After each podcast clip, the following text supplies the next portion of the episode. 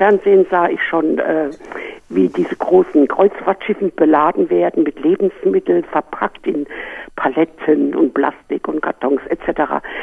Und äh, ja, es wird ja viel gebraucht. Aber es wurde auch nicht, es wurde nicht gezeigt, wie entsorgt wird, dieses ganze Zeug, Verpackungsmaterialien. Das ist richtig, das haben Sie sehr gut beobachtet. Es ist tatsächlich so, dass auf Kreuzfahrtschiffen wegen der schönen Buffets und dem tollen Essen, was man dort bekommt, ja. wird unglaublich viel äh, pro Kopf verbraucht. Man darf ja aus hygienischen Gründen nichts aufbewahren.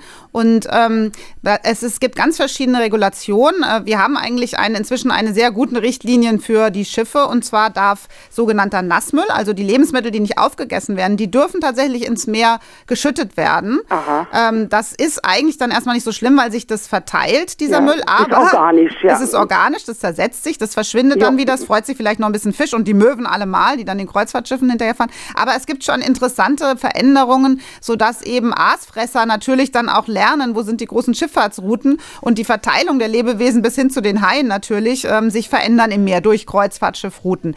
Die Kreuzfahrtschifffahrer sind aber oft selber sehr gut organisiert, denn sie wollen eins bestimmt nicht, dass ihre Passagiere, die so viel Geld bezahlt haben, dann sehen, wie dann irgendwie ähm, Abfall, wie dann zu viel Müll ins Wasser gelangt. Und es gibt wirklich gute Vorschriften, äh, Vorschriften, dass zum Beispiel Plastik nicht über Bord gewerfen werden darf. Es wird alles gesammelt, getrennt ähm, gesammelt und dann darf es je nach den Richtlinien zum Teil zur Verbrennung freigegeben werden. Zum mhm. Teil wird es aber gepresst, Dosen zum Beispiel, mhm. und dann im Hafen abgeholt und es wird genau Buch geführt.